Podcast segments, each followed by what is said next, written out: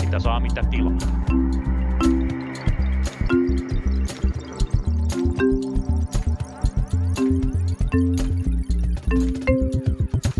Sitten mennään. Tervetuloa kuuntelemaan syksyn ensimmäistä Punakulmaa, poliittinen podcast, joka jäi juhannukselta lomille eikä olisi kannattanut. Kanssani täällä on Lauri Muranen. Tervetuloa Lauri. Kiitos Tuomas. Olisiko nyt niin paikka vakavalle keskustelulle? Mä epäilen, että meidän täytyy käydä pelisääntökeskustelu tai ainakin seurata muiden käymiä pelisääntökeskusteluja. Pelisääntökeskusteluthan on onnistuneet niin hyvin, että pelisääntöjä on nykyään jokaiselle omansa. Kyllä, ja tällä hassuttelulla tietysti viittaamme kesän äh, hallituskriiseihin. Hallitus ei, ei ole ollut kasassa kahta kuukauttakaan. Hallitus ja... ei ole antanut ensimmäistäkään lakialoitetta eikä tehnyt ensimmäistäkään tavallaan semmoista asiaa, mitä normaalisti hallitus tekee, mutta siitä huolimatta se on ollut tosiaan kaiken aikaa huojunut kuin siskonpoikani tekemä jengatorni. Kyllä, on niin sanotusti aloitettu niin kuin tuolta perästä päin. Eli... Kyllä, kaasupohjaa ja sitten mennään. Kyllä. Oli, täytyy sanoa, että mun, tämä on ihan ensimmäisiä kertoja koskaan ikinä, kun näen mitään tällaista niin kuin noin niin kuin hallitusyhteistyönä. Et tosiaan, se, mä luulen, jos tätä vähän käydään läpi, niin luulen, että kokoomuksen yllätti suorastaan niin kuin housut kintuissa se, että tämä keskustelu ei mennytkään niin kuin hallitusohjelman ympärille tai ei mennytkään niin kuin siihen liittyvien niin kuin leikkausten tai säästöjen ympärille, vaan tämä keskustelu kävikin nimenomaan tästä niin kuin rasismista. Mä luulen, että se oli semmoinen niin kuin isoin, mikä tässä tapahtui, että tämä pääsi yllättämään ihan kokonaan. Joo, kyllä. Ja äh, sitä puhuttiinkin ennen lomia. Kokoomukselle ei tule olemaan minkälainen ongelma se, että hallitus tekee kokoomuslaista politiikkaa. Työ, työntekijää kyykytetään ja köyhää vedetään vähän päin näköä. Nämä on niin perusjuttuja. Ennakoin itsekin sitä, että kokoomukselle olisi myrkkyä, on se, että jos hallitus näyttää epäpätevältä tai jotenkin niin kuin seka, sekavalta se johtaminen. On, ja sitten ennen kaikkea, jos Petteri Orpo näyttää heikolta. Joo, kyllä. Ja nyt on niin kuin nimenomaan tämä skenaario toteutunut. Että se on niin kuin melkein kokoomuksen näkökulmasta sivuseikka tämä rasismikeskustelu. Selvästi tämä itse aihe ei heitä hirveästi kiinnosta, koska kylkiäisenä kuitenkin saadaan paljon asioita, joita Etelärannassa on pitkään toivottu. Näitä asioita saadaan eteenpäin ja sen takia sitten on nieltävä tätä tota, jatkuvaa rasismikeskustelua. Mutta sen seurauksena nyt, kun jatkuvasti kyseenalaistetaan sitä, että onko näitä, tämä ja tämä henkilö sopiva ministeriksi. Pääministeripuolueelle ei ole niin kuin, tietyllä tavalla mahdollisuuksia sanoa, että joo, nyt vaihtakaa sinne joku pöytätavat osaava henkilö puikkoihin, niin se tarkoittaa sitä, että sekoilu vaan jatkuu. Mm. No tosiaan nopeana kertauksena, miten tässä nyt on sekoiltu, eli elinkeinoministerinä aloitti siis Wilhelm Junnila, josta hyvin nopeasti internetissä löydettiin kuvia, missä Wilhelm Junnila flirttailee tosiaan eri tavalla natsisymboliikan kanssa. Tässä kohtaa me muistaakseni vielä tehtiin jakso. Joo, mutta, ei, mutta ennen sitten, eroa. Joo, ennen eroa. No sitten tosiaan Junnila eros ja sitten tämä homma lähti lipeänä aivan täysin käsistä, eli sitten perussuomalaiset nimitti tähän ministeriksi Ville Rydman, joka on siis entinen kokoomuslainen, nykyinen perussuomalainen, ja tämä oli yleisesti tulkittu tämmöiseksi keskisormen heilutteluksi Petteri Orpon suuntaan, että on meillä tämmöinenkin täällä. Ja tosiaan tässä kohtaa sitten RKP oli jo vetänyt Junnilan luottamusäänestyksen aikana luottamuksensa pois hallitukselta, jossa itse istuu, eli he äänestivät Junnilaa vastaan. Ja tämän jälkeen sitten kävi ilmi, että halla blogin vieraskirjan kirjoittanut nimimerkki Riikka olikin Riikka Purra, ja Riikka kirjoitti sinne varsin värikkäästi ja varsin suoraan sanottuna rasistisesti kaikenlaisia semmoisia juttuja, mitä nyt vaan voi kuvitella, että halla vieraskirjaan kirjoitetaan. No ja sitten tätä kaikenlaista Petteri Orpoon liittyvää päältäkävelyä on tässä nyt tapahtunut nyt aika paljon. Viimeisimpänä oli tosiaan tämä kokoomuksen presidenttikuvio. Me puhutaan presidenttivaaleistakin lähetyksen loppupuolella, mutta tosiaan tässä nyt tuli juuri ilmi tämä, että Alexander Stubbia on kysytty kokoomuksen presidenttivaaliehdokkaaksi ja hän on siihen kertonut harkitsevansa syvästi ja tosiaan rivien välistä ja vähän riveiltäkin on ollut luettavissa tämmöinen reunaehto, että hän ei sitten mihinkään esivaaliin halua lähteä. Ja jostain syystä nyt sitten kokoomuksesta on puolustusministeri Antti Häkkänen ilmoittanut, että hän on kyllä kiinnostunut kokoomuksen presidenttiehdokkuudesta ja sen jälkeen sitten vielä kokoomuksen eduskuntaryhmä ilmoitti, että he, he ovat kyllä sitä mieltä, että Häkkänen olisi tähän hommaan kaikista paras. Ja näitä mitään on vaikea lukea mitenkään muuta kuin sitä kohti, että niin kuin Petteri Orpon luottaa tämmöinen niin kuin johtajuus omien silmissä on niin kuin aika lailla mennyttä. Petteri Orpo on kommentoinut näitä hyvin säästeliästi kesän aikana, hän ei ole juurikaan näitä kommentoinut, ainoa mitä hän on sanonut on ollut tämmöinen yksittäinen kela, mikä pyörii kaiken aikaa, eli hallituksella on nollatoleranssi rasismiin ja hallitus käydä pelisääntökeskusteluja, ja tässä kohtaa täytyy sanoa, että sana nollatoleranssi tarkoittaa ilmeisesti Petteri Orpolle vähän eri asioita kuin mitä sillä noin yleisesti ymmärretään. Viimeksi tällä viikolla RKPn puheenjohtaja Anna-Maja Henriksson totesi, että perussuomalaisten täytyy osoittaa selvää katumusta ja pahoitella, pahoitella tätä kielenkäyttöä ja Mä en varmistaa, itse... että he eivät varsi, oikeasti ole rasisteja. Ja tämä oli tosiaan, no RKP on nyt uhkailu pitkin kesää tällä, että he on niin kuin valmiina kaatamaan hallituksen. Sieltä on tosiaan pidetty ylimääräistä ylimääräistä eduskuntaryhmän kokousta ja siellä on pidetty ylimääräistä puoluevaltuuston kokousta ja siellä on kaiken aikaa niin kuin heiluteltu tämmöistä optiota, että RKP saattaa vetää tukensa koko Babelin tornilta, joka sitten lähtee kaatumaan, mutta taas toisaalta sitten RKPnkin suhteen täytyy sanoa, että ihan määränsä enempää tällä ei voi uhkailla ennen kuin joku rupeaa kysymään, että aiotteko oikeasti tehdä jotain, vai onko tämä nyt vaan sun pieksentää? Tulee, tulee mieleen vanha lasten satu Pekasta ja Sudesta, että huudetaan sutta vaikkei sitä todellisuudessa olekaan. niin, eli sitten tosiaan ollaan siinä tilanteessa, että, että, että niin kun, että RKP ruvetaan kysymään, että tehkää nyt sitten jotain, että te ette voi niin kuin tavallaan ihan loputtomiin vaan niin venkoilla ja sanoa, että asialle pitää tehdä jotain ja pitää käydä vakava henkinen keskustelu, koska tietysti pitää ja niin kuin tietysti pitää tehdä jotain, mutta te ette niin kuin tee mitään. Että se, se, että te keskustelette tästä ei vielä riitä. Syy varmaan, mitä varten tämä on RKPlle sen verran kipeä asia, mitä varten he tästä kipuilee kaikista eniten, on siis se, että siinä puolueessa, tai kaikissa puolueissa on niin kuin erilaisia jakolinjoja ja fraktioita, ja ehkä se RKPn semmoinen tässä kohtaa merkittävin on tämmöinen ruotsinkielisen Pohjanmaan maatalousvaltaiset alueet, joissa on niin tämmöisiä hieman konservatiivisia, ehkä jonnekin niin kuin tämmöisiä niin kuin ja tämmöistä konservatiivista porukkaa versus sitten niin kuin Etelä-Suomen Helsingissä asuvat suomenruotsalaiset tämmöiset niin kuin ehkä liberaalit ihmiset. Ja tavallaan tämä Junnilasta lähtenyt kohu ja hallituksen rasismiin liittyvä kohu niin kuin, tämä korostaa tätä puolueen sisäistä jakolinjaa vähän liikaa. Ja tämä on sellainen asia, mitä RKP mistä ei, ei, ei pidä siitä, koska mm. tämä on sellainen asia, mitä haluaa ennen kaikkea häivyttää, ja sitten jos tämä tavallaan aktualisoituu, akutoituu, niin tämä tulee näkyviin ja saattaa aiheuttaa puolessa ongelmia. Ja toinen semmoinen ehkä kulma tähän, mitä ei hirveän paljon ole noussut esiin, on se, että Suomessa tämä moraalipaniikki tämän rasismikeskustelun tai, tai kohun ympärillä on lähtenyt lentoon ehkä sen takia erityisesti, että kansainväliset lehdet on kirjoittanut meistä ikävästi. Ää, jos palataan pari kuukautta ajassa taaksepäin, niin, niin ää, Sanna Marin oli ainoa kiinnostava suomalainen henkilö maailmalla, ja nyt ei varsinaisesti ole kiinnostavia henkilöitä, mutta Suomen hallitus kyllä kiinnostaa, kun, kun näitä tota, ministereiden puheita vaikka sitten vuosien takaa avataan. Mutta joka tapauksessa pointtini on se, että ää, kaikista eniten kipuilua on aiheuttanut se, että nyt ne, nyt ne kirjoittaa, että me ollaan rasisteja täällä. Mutta mä oon miettinyt itse sitä, että eikö tämä on vähän niin kuin vinksallaan, että miksi me ollaan niin äärimmäisen kiinnostuneita siitä, mitä meistä ajatellaan muualla, kun meidän pitäisi ajatella sitä, että mitä meistä ajatellaan täällä maan rajojen sisällä. Suomessa on 600 000 maahanmuuttajataustaista ihmistä, josta no, suurin piirtein 100 000 on synty, syntyperäisiä suomalaisia, ja niistäkin jokainen on asukkaita Suomessa. Mm.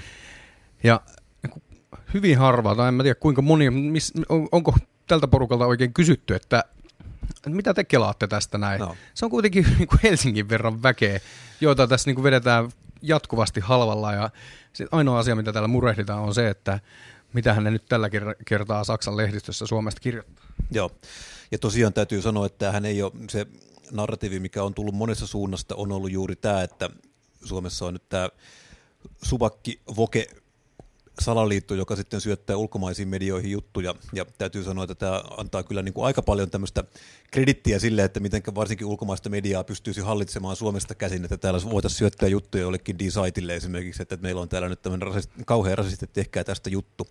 Se, mitä mä oon ehkä eniten ihmetellyt, on tässä se, se että Persut on kuitenkin ihan määr, oma määritelmänsä mukaisesti tämmöinen niin kuin etnonationalistinen puolue, mitä nyt voidaan niin kuin tämmöisessä normaalissa kielenkäytössä sanoa rasistiseksi puolueeksi. Se, se on se, mä en ymmärrä, miksi meidän pitää leikkiä tämmöistä leikkiä, missä persut sanoo, että Herra Jumala, me emme suinkaan ole rasisteja. Tai Ville Rytman sanoi, että irtisanoudu rasismista siinä mielessä, kuin se tavallisesti ymmärretään, tai jotain tämmöisiä ihan älyttömiä mm. kielipelejä. Et teidät on rasisteina sinne äänestetty, niin olkaa nyt rasisteja sitten. Et kyllä mä luulen, että kellekään perussuomalaisia äänestäneille ei tullut yllätyksenä, että puolue on aika rasistinen. No mä luulen, että joillekin kuitenkin tuli. Tässähän tuli myös pari galluppiakin sitten edellisen punakulman ja itse oli vähän hämi, hämi, hämilläni siitä ensimmäisestä, kun siinä ei niinku viisari värähtynyt lainkaan, mutta tämä uusin Ylen galluppi Kyllä. viikon takaa. Siinäpä sitten vähän värähtikin, eli, Joo, eli siinä, muistatko, muistatko pari mitä? prosenttiyksikköä tuli sekä perussuomalaiset että kokoomus alas, äh, suurin piirtein saman verran pari pinnaa äh, prosenttiyksikköä demarit nousi ja nousi myös ykköspaikalle.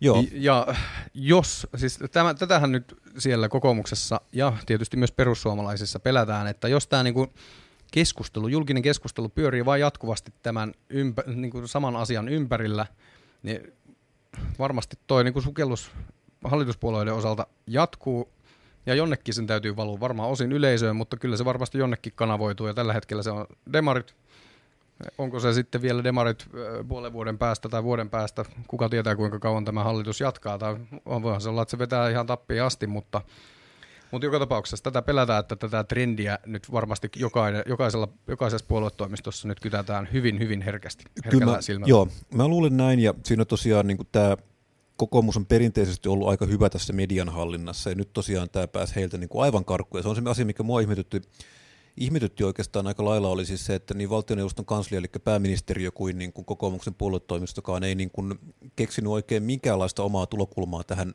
niin sanottuun rasismikohuun, vaan sillä nyt kaiken aikaa toistettiin nollatoleranssia, että sitten keskustelusta ei missään kohtaa saatu kiinni, ja sitten tavallaan tämän seurauksena tämä oli niin kuin myös yksi syy, miksi Petteri Orpo näytti hirveän heikolta johtajalta, että se tosiaan siinä vaan niin kuin meni, meni ja kertoi, että on nollatoleranssi ja mitään muuta ei saatu sanottua, että on nollatoleranssi. Ja aika monet ihmiset sitten piti tätä niin kuin vähän sellainen falskina.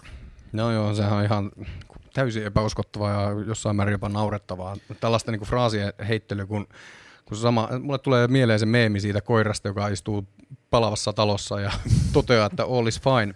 Mutta vellovalle kohulle saadaan pian jonkunnäköinen välimaali tai päätepiste, kun hallitus antaa, sanoppa nyt mikä se...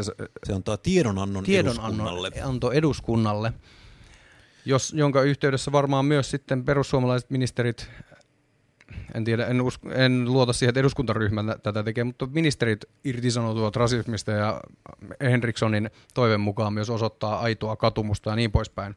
Tähän täytyy sanoa, että tämä tiedonanto eduskunnallehan päättyy siis niin kuin hallituksen itsensä aloittamaan luottamuslauseeseen hallituksesta, eli siinä tosiaan sit mitataan hallituksen luottamus eduskunnassa. Joo, juuri näin, ja kun sä äsken puhuit siitä RKPstä, että jossain vaiheessa heiltä niin kuin varmaan niin kuin syytä odottaa jonkunnäköisiä temppuja tai toimia, että jos se katumus ei ole riittävän aitoa, niin oletettavasti tällä kertaa edu, äh, hallituksen luottamusäänestyksessä on kaikki oppositiopuolueiden edustajat paikalla. Luulisin, että nyt ei käy niin kuin viime kerralla. Joo, nyt ei käy niin, että Suomi-areenassa on tarpeeksi iso joukko, että tota, tinttaamassa skumppaa muovilaseesta, että hallituksen äh, tulevaisuus ei ole pelkästään siitä kiinni.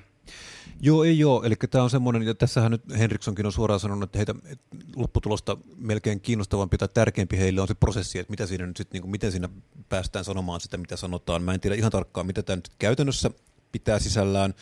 Että kyllähän näitä niin kuin kaikenlaisia julistuksia on niin kuin tullut nyt jo kesälläkin hallitus teki rasismin vastaisen julistuksen, minkä kaikki tosiaan allekirjoittivat.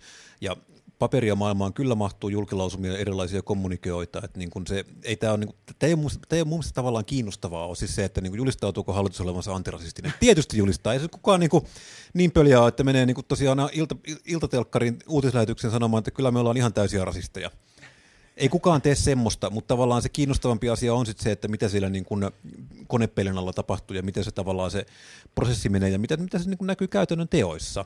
Että tavallaan tämä on niin kuin, tässä on aikamoinen usko ja luotto siis siihen, että erilaisilla kommunikoilla saadaan niin tämä homma jotenkin korjattua. Ja sitten kun se kuitenkin on aina mennyt tähän asti siis sillä tavalla, että heti kun tulee rasismin vastainen julistus, niin sitten tulee jostain kainalopieru ja sitten mennään taas aina vaan kovempaa ja pistetään niin kausapoli vielä lähemmäs lattia ja sitten painetaan vähän vielä enemmän vauhtia koneeseen. No, yritetäänkö summata tämä hallituksen kesäsikoilu ää, tota, keskustelu jollain tavalla yhteen. No, kysyisin sinulta Tuomas, että kuinka todennäköisenä pidät, että tämä Petteri Orpon hallitus nykykokoonpanossaan on vielä pystyssä jouluna? No aivan ensimmäiseksi haluaisin sanoa, että mulla on ollut varmaan paljon mukavampi kesä kuin Petteri Orpolla kuitenkin. Tämän verran mä haluaisin tähän nyt niin kuin kommentoida tätä. Mutta tota, mitään suoraa prosenttilukua on hirveän vaikea sanoa, mutta mä sanoisin, että ei se, ei se todennäköisyys ole mikään nolla. Et se on paljon suurempi kuin mitä se on ollut monilla muilla aikaisemmilla hallituksilla. En muista kyllä lähihistoriassa on se tilanne, että hallitus olisi ollut niin kuin näin kovassa julkisuudessa ja paineessa ennen kuin ne on antaneet ensimmäistäkään hallituksen esitystä eduskunnalle. Ja nythän niitä tavallaan rupeaa tulemaan semmoisia hyvin epäsuosittuja esityksiä, että on kiinnostavaa nähdä, miten tämä nyt vaikuttaa sitten. Mutta taas täytyy sanoa, että se saattaa myös tuntua huomattavan tällainen mukavalta ja rennolta, että siellä onkin yhtäkkiä aikuisia, mitkä puhuu aikuisten asioista, eikä aina ole niin kuin jotain aivan älyttömiä juttuja mm. menossa. Mitäs sä, mitä sä luulet, onko meillä hallitusta vielä, sanotaan nyt ensimmäinen 11? Ah, kyllä mä uskon, että se pysyy kasassa. Vakavia pelisääntökeskusteluja käydään, mutta ää, varmasti puolueiden, siis mä luulen, että tässä käy enemmänkin niin, että, että niin kuin sanoit, Petri Orpo johtajuus on jo selvästi niin kuin se näyttää kyseenalaiselta. Se jäi auton alle. niin, niin tota, siis enemmänkin puolueiden sisällä, varsinkin kokoomuksen sisällä, niin kun kipuilu tulee kasvamaan, jos gallupit niin kuin jatkaa tuolla tota, laskusuunnalla. En mä usko, että se noin niin kuin pahasti enää niin kuin romahtaa toista kertaa, mutta kuka tietää. Mut, ja se tietysti riippuu hyvin paljon siitä, että minkä, millä lailla tämä julkinen keskustelu tässä velloo tulevina viikkoina ja kuukausina. Mutta hei, Ää, tästä päästään päivän toiseen aiheeseen, eli presidentivaaleihin. Kyllä, niin ja, päästäänkin. Tota, ennen kuin laitat sen Mika Aaltolan tota, rallin sieltä soimaan, niin mun täytyy kyllä sanoa, että mä vähän, mikäli hallitus on kasassa ensi keväänä tai ensi talvena, eikö ne ole tammikuussa ne presidentinvaalit, ensimmäinen kierros?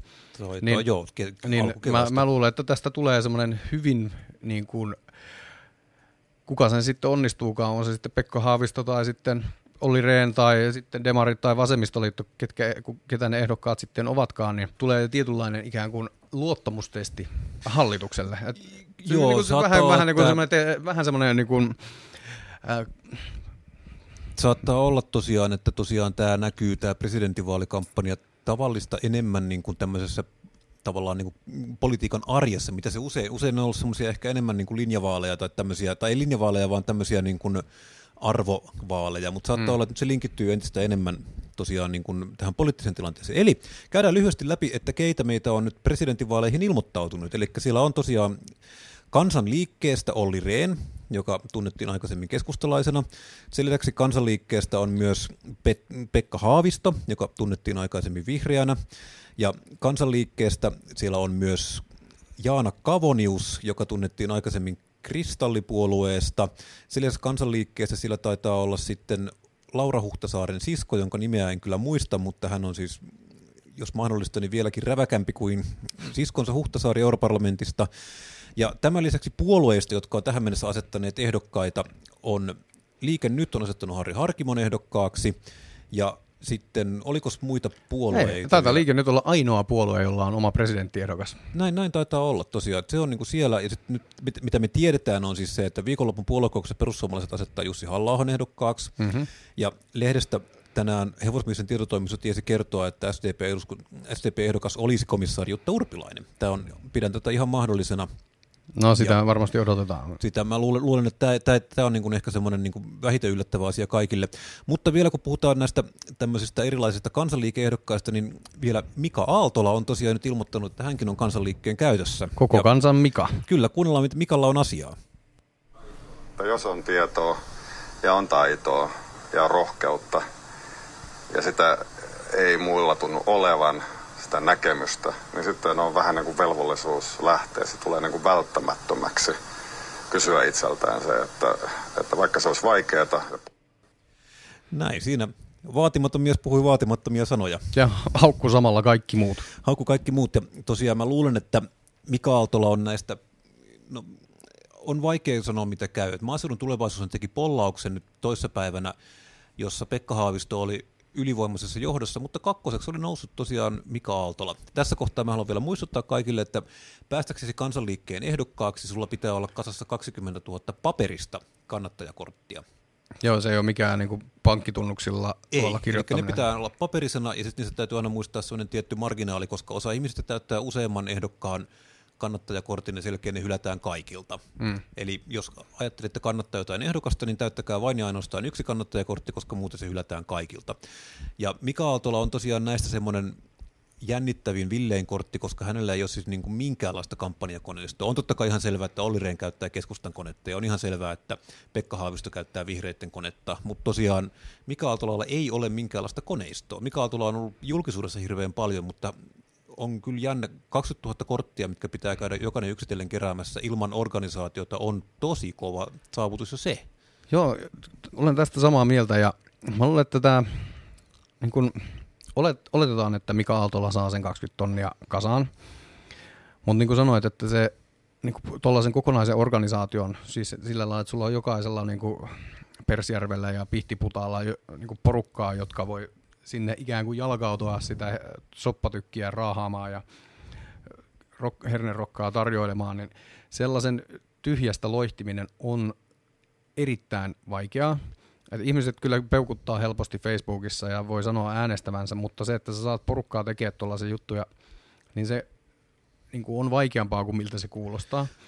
Ja, ja niin kuin sanoin, että tämä ehkä taas aikaisemmin, että tämä niin kuin hetki, aika ei ehkä sittenkään suosi Mika Aaltolaa siinä mielessä, että kun politiikassa tällä hetkellä Suomessa ollaan kiinnostuneita enemmän tästä hallituksen rasismista tai hallitus, hallitus, ministereiden rasismista ja, ja sillä lailla sitten halutaan ehkä niin kuin jonkunnäköistä vastavoimaa tälle, mm. tälle niin kuin, äh, viritykselle jostain repiä, ja Mika Aaltola ei varmaan sitä ehkä pysty niin kuin kanavoimaan sitä tyytymättömyyttä, mikä puoluepolitiikassa tietyllä tavalla kytee, tai tyytymättömyyttä puoluepolitiikkaa, mitä, mikä Suomessa tällä en hetkellä usko, kytee. joo, ja sitten siinä tavallaan se, mikä mua tässä nyt jonkun verran, mitä mä katson kiinnostuksella on siis se, että mä luulen, että tähän Mika Aaltola ehdokkuuden julkistukseen loppukäytännössä kaikki tämmöinen naistenlehtijulkisuus, mitä hänellä on ollut.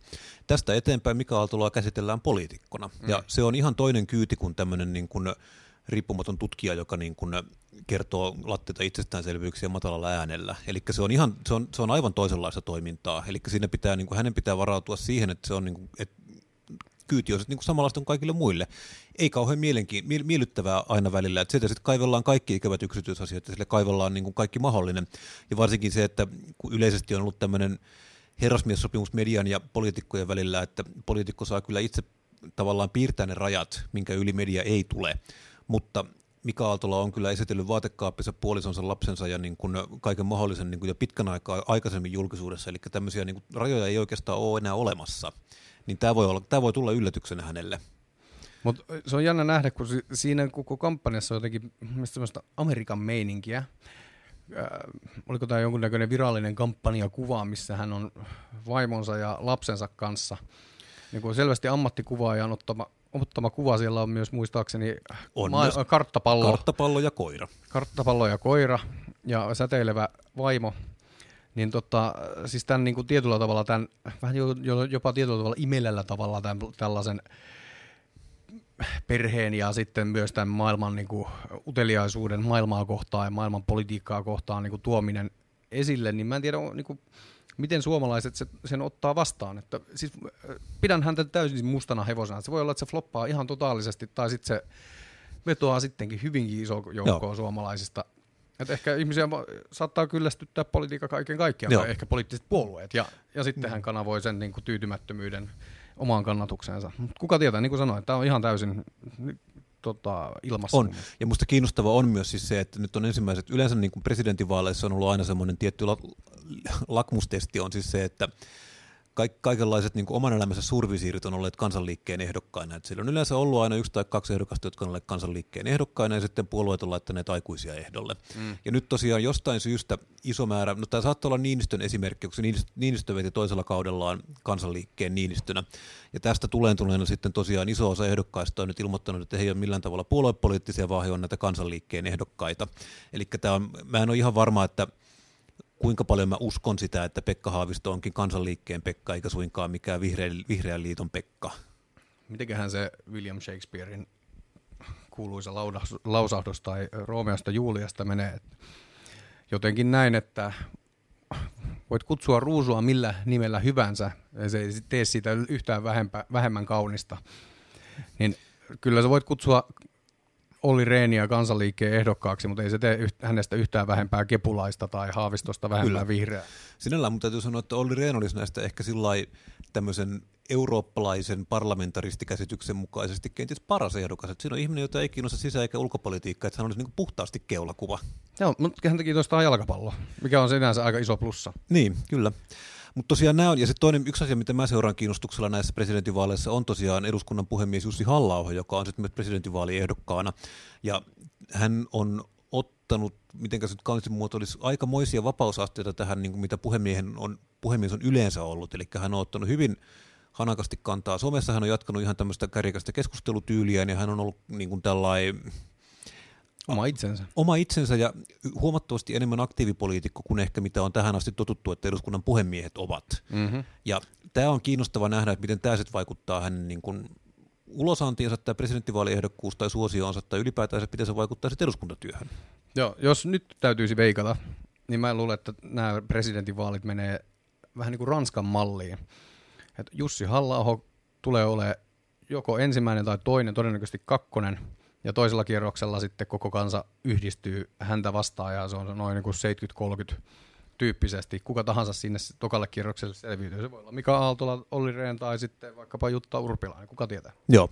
No mä luulen, että tämä on ihan realistinen skenaario, että näin, näin siinä tulee tosiaan käymään. Mutta tosiaan nyt täytyy kyllä sanoa, että jos mietitään viime vaaleja, missä oli tosiaan tämmöisiä politiikan raskassarjalaisia, niin tai toissa vaaleja varsinkin, niin presidentinvaaleja, niin nyt on kyllä niin kuin sillä huomattavasti kiinnostavampi tämä kenttä, koska täällä ei ole tavallaan semmoisia niin kuin fikstuureja ehdolla yhtään niin paljon kuin mitä oli silloin, kun oli Halonen vastaan Niinistö esimerkiksi, tai tämmöisiä mm. niin pitkän päivätyön tehneitä parlamentaarikkoja. Ne on selkeästi ihan toisenlaisia, toisenlaisia profiilina nämä ihmiset. Joo, kiinnostavia aikoja. Mutta... Elämä kiinnostavia aikoja, mutta nyt on aika syystä varmaan pistää syksyn ensimmäinen punakuma pakettiin. Vähän voisin vielä mainostaa, koska meillä on tämmöinen kiinnostava linkki erääseen kiinnostavaan SDP-puolueeseen, jolta, jolla valitaan syksyllä puoluekokouksessa uusi puheenjohtaja Sanna Marinin jäätyä eläkkeelle. Ja siellä on nyt tosiaan kisaan on ilmoittautunut tähän mennessä Antti Lindman ja Krista Kiuru. Ja tulemme tässä lähitulevaisuudessa haastattelemaan molemmat ehdokkaat. Ja vaikka Paavo Väyrynen asettuisi ehdolle, en tiedä onko se edes teknisesti mahdollista, niin en, emme aio haastatella häntä. Se olisi kyllä tavallaan olisi kiinnostavaa nähdä niin kuin Paavo Väyrynen SDPn ehdokkaana. Että hän tarvitsette No, presidentin ehdokashan meiltä puuttuu. Niin, siis varma, kyllä joo. Ja en mä tiedä, olisiko se nyt sitten vaan, että joku piiri, joka ehdottaa, ehdottaa Paavo Väyrystä, niin... Se juna taisi jo mennä. Se taisi mennä jo. Mutta tosiaan, että nämä ehdokkaat tullaan kyllä haastattelemaan ja lupaamme kysyä heiltä pahoja. Tämä oli syksyn ensimmäinen punakulma. Mukavaa, Lauri, nähdä sinua pitkästä aikaa. Joo, kuten myös Tuomas. Onpa ihana olla taas töissä. Kyllä. Ei muuta kuin pitäkää meistä, haukkukaa meidät, vihatkaa meitä, kertokaa meistä kaverille. Tämä oli Punakulma. Me jatkamme täältä tähän. Hyvää Kerto, viikonloppua. Kertokaa myös kansanliikkeelle. Kertokaa kansanliikkeelle.